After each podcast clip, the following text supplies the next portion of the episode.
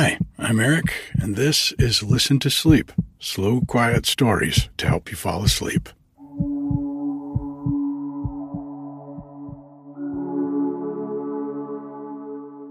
I'm recording this on the day after Thanksgiving, and if you celebrate Thanksgiving, I hope you had a wonderful one. We spent the day quietly up here at the cabin, took a walk, took a bath. It was pretty nice. I want to say thank you to Annalisa, or Annalise. I'm not exactly sure how you pronounce it, but thank you for joining the Patreon and for your sweet message. I love hearing from listeners about why they enjoy the podcast and how they found it, and it just always makes my day when I hear from you. So please, if you want to drop me a line, you can do that at eric at listentosleep.com, or you can become a member of the Patreon yourself for as little as a dollar a month. And for that, you will get the podcast a day early, along with a bunch of other perks I have posted up there to help you sleep. And of course, if you just can't afford it, I know times are tough right now. I'd be happy to let you have everything on the Patreon for free. All you need to do is send me an email and let me know. Tonight's story is a pretty adorable one about a woodchuck. But first, let's relax by visualizing ourselves on the beach with the sound of the Pacific Ocean.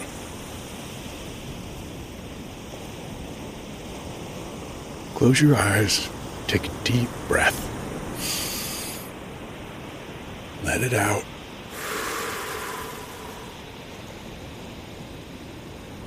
And just imagine that you're walking down a narrow path through the grass on a bluff above a beautiful Northern California beach.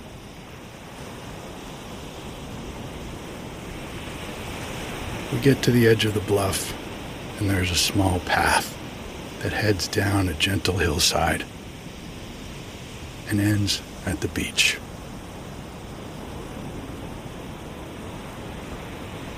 As we get to the beach, our feet feel the warm sand first.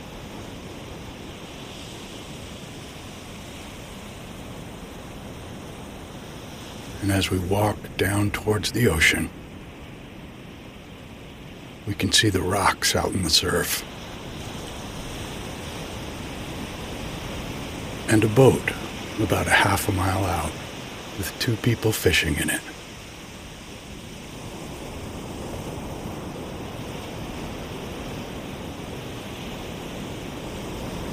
As we walk along the edge of the beach and the sea, where the water gently laps up at our feet, we can see seagulls flying above.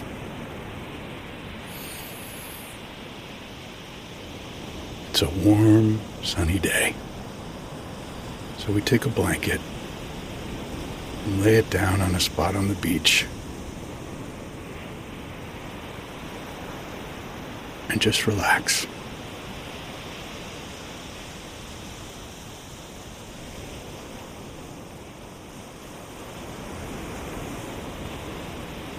Take a deep breath. Smell that sea air and let it out. Let's just lie right here for a minute and listen to the surf.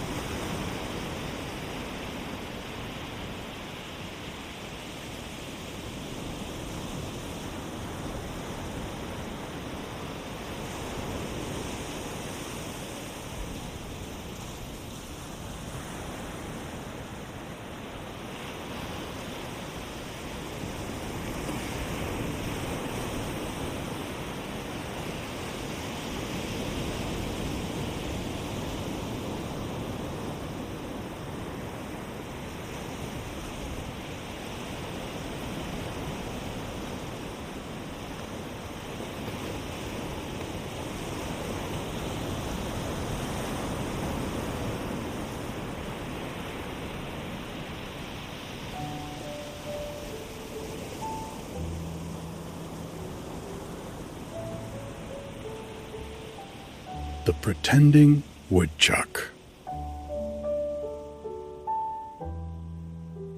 Among the wild animals I have known was a family of woodchucks who lived in a hollow log on the edge of a farm in New York State. Not that they cared much whether it was New York State or some other state. I mentioned it only that the details of this story may be verified by anyone who is inclined to doubt them. It was New York State. Now, here was a thing that distinguished this family to start with from all other families of the neighborhood. They lived in a hollow log. All their relatives and friends lived in the ground. I don't know how this family got started to living in the rotten log, but I do happen to know that though there were a great many warm discussions about the relative merits of a house in a log and a house in the ground, and though many ground houses in the best locations and with all modern improvements were offered to this family, they stuck to the house in the log. The house certainly did have one advantage. It had two doors. And not only that, the log was part of an old fence, and the fence ran between the garden and the cornfield. So in the summer, when the garden stuff was fine, all you had to do was walk down the hallway of the log until you came to the left hand door, and there you were right in the garden. But when fall came and the garden was dried up, but the corn was stacked in shocks or husked and put into the crib, all you had to do was go down the hallway to the door that turned to the right. And there you were in the cornfield. Quite aside from these advantages, who would live in a house with one door in it when he could just as well have one with two? The log house family consisted of father, mother, and four children. The youngest of these, the favorite of the family, was named Monax. His mother had heard that the scientific name for woodchuck was Arctonomus monax, and being of a scientific turn of mind, she was much taken with this name. But no woodchuck in her neighborhood had two names, so she took the last of the two and called her son Monax. Monax had never been out in the world. He had been down to the two doors and had looked out, but that was all. But he had been well instructed at home. He knew about men and how they would sometimes shoot at woodchucks, and about dogs, and about the corn crib, and for a long time he had known all about garden vegetables and corn. He was certainly a promising boy. Even his father and mother acknowledged it. But he had one weak point. He could not learn which was his right hand and which was his left. In the fall, Monax's father was laid up with rheumatism. He was a terrible old fellow to groan and carry on when he was sick, and his wife had to stand by him every minute. The house had to be fixed for winter, and the other children were at work on this. Saturday came, and someone had to go to market. Who was there to go except Monax. So it was decided that Monax should go. Mrs. Woodchuck gave him his instructions. She always gave everybody their instructions. Mr. Woodchuck was, like many of us, quite an important man, away from home. You go out at the right hand door, said Mrs. Woodchuck to Monax. Mind me at the right hand door.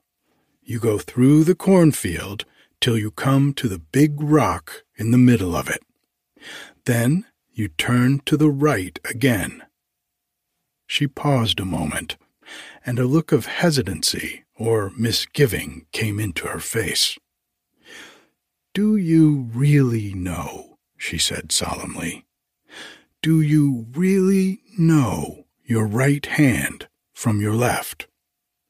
Yes, said Monax. Hold up your right one, said his mother. Monax's mind was in a whirl. He tried to imagine himself with his back to the cornfield door where he stood when he had last his lesson on the subject. If he could only get that clearly in his mind, he could remember which hand he held up then. But he was too excited to think. So he held up one hand. He hadn't the slightest idea which it was. Certainly, said his mother. Certainly. Your father said it was not safe to let you go because you did not know your right hand from your left. But he underrates you. He underrates all the children. She spoke almost petulantly. Then her mind seemed to be relieved, and she proceeded with her instructions. Through the cornfield, she said, till you come to the big rock. Then you go to the right till you come to the edge of the field. You will see a couple of men in the cornfield, but do not be afraid of them. They are only scarecrows. Even if one of them has a gun, it is only a wooden one, and they can't hurt you. Go right ahead. At the edge of the cornfield, by the maple tree, you turn to the right again always to the right. Then you will see the barn. Go in and look around there. Keep away from the horses and don't mind the odor. If you find a basket of corn on the barn floor, help yourself and come home. If you don't, you will have to go a little farther. Just to the right of the barn, a few yards, always to the right, is the corn crib. That is where your father and I get most of the supplies for the family. You can climb up into the old wagon box that stands on the scaffolding and jump from that into the crib. Getting out is much easier, and after that, all you have to do is come home. You needn't hurry, especially. I shan't be worried about you, because there are no dogs there. The dogs live away over on the other side of the fence, beyond the garage, and I know the scarecrows will not hurt you. So Monax started out. Down the hall he went, pondering his instructions. If Mrs. Woodchuck had not gone back to tie another piece of red flannel around Mr. Woodchuck's rheumatic knee, she might have observed that Monax moved slowly, as if in deep thought. But she observed nothing, and so said nothing. Monax was in deep thought. He was trying to decide which was his right hand and which was his left. If he could only be sure of either one of them, he could guess at the other one. He had to know before he got to the first of the two doors. Why were anybody's two hands so much alike? How could anyone be sure which was which? He stopped and held up one, then the other. They looked just alike. He struck one of them against the wall, then the other. They felt just alike. He couldn't stop long about it. If his mother caught him at it, she would probably suspect what was the matter with him, and his little journey into the world would be stopped before it began.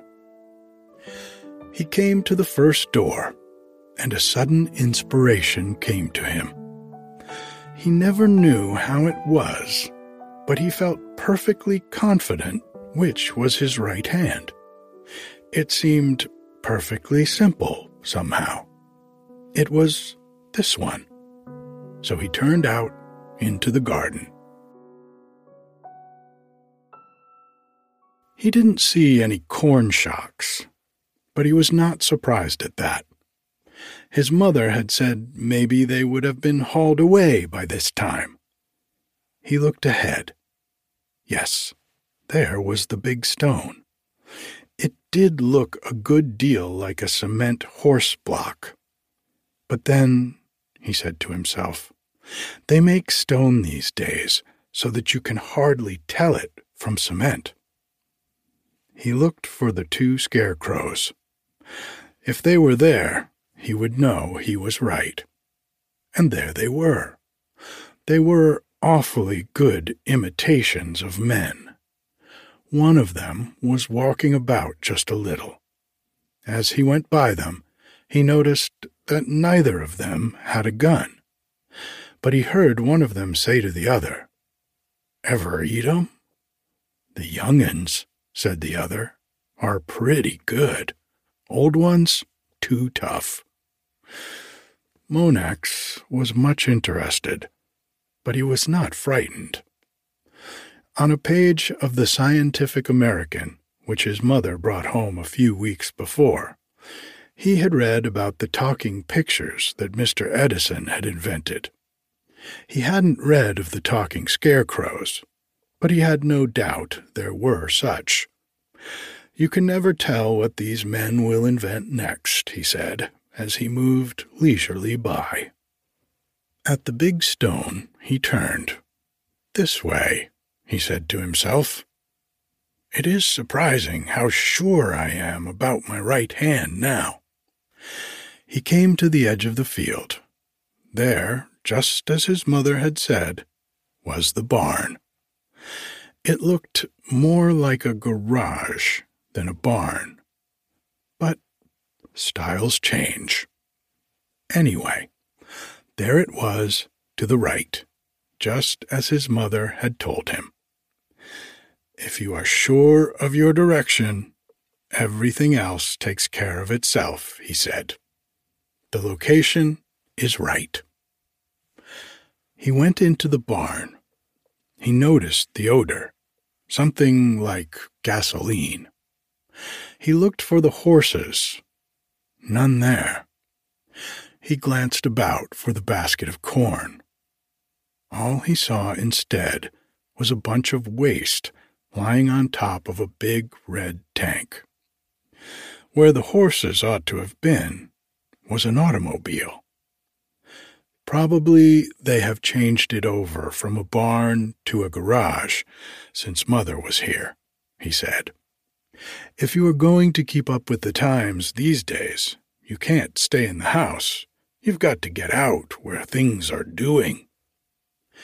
It was no use to look for corn there. He had had no instructions to bring home gasoline.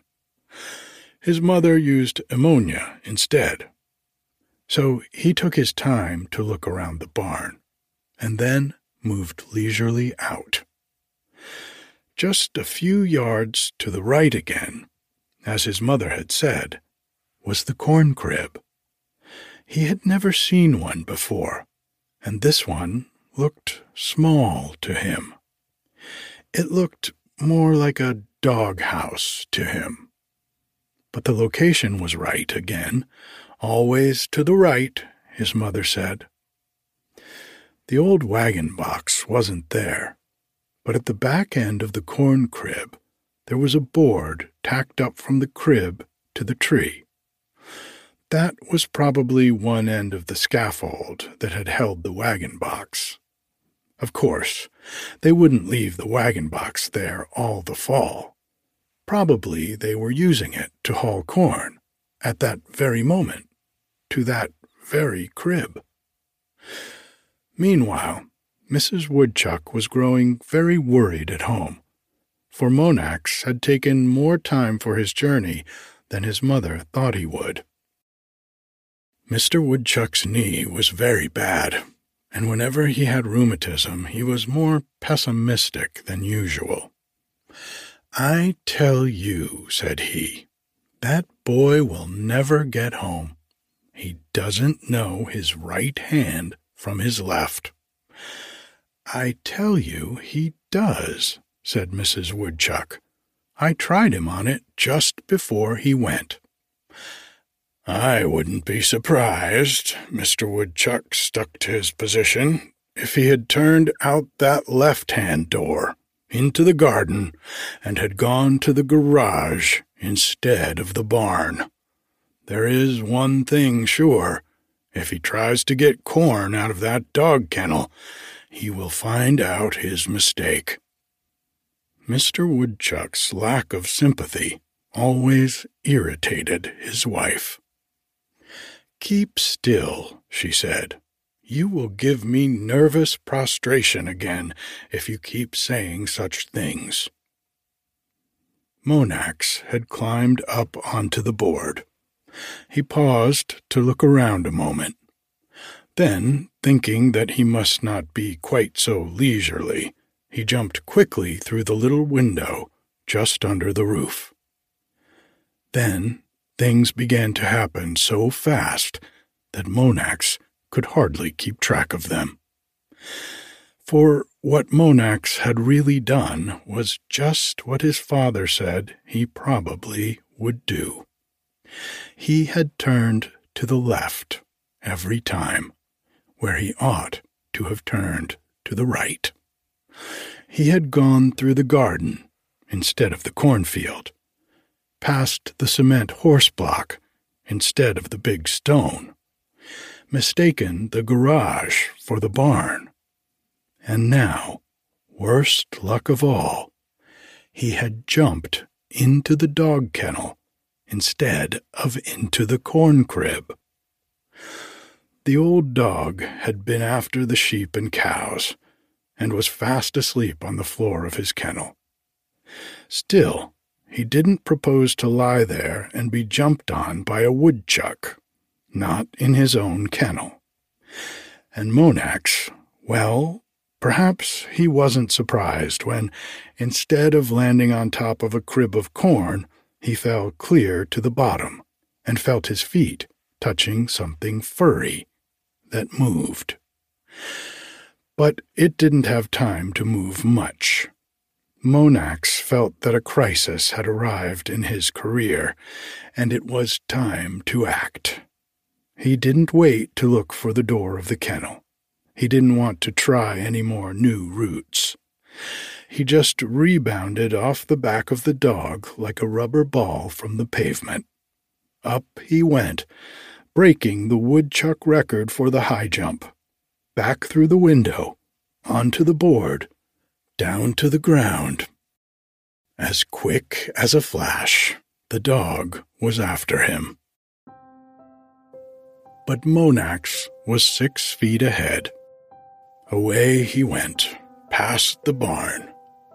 The auto was just backing out. It came over Monax that it wasn't a barn after all. He dodged under the machine. The dog had to run around it three feet more gained. He went by the big stone at full speed. It looked more than ever to him like a cement horse block. Past the two scarecrows, he could see that they had moved quite a little since he passed them coming out, and one of them had a gun now. Bang! It went. He felt the shot pass through his tail, and it increased his speed to 40 miles. He didn't have much time to reflect, but it did come over him that those were not scarecrows, but men, and that what he had overheard them say a half hour before about the young'uns being good to eat might possibly have had some reference to himself. On he sped, through the garden. It was perfectly plain now that it had never been a cornfield, and on like a flash through the garden door into the log house and into his father's room, fluttering, trembling, and more dead than alive. Did you turn to the right? asked his mother. I did. On the way back, said Monax.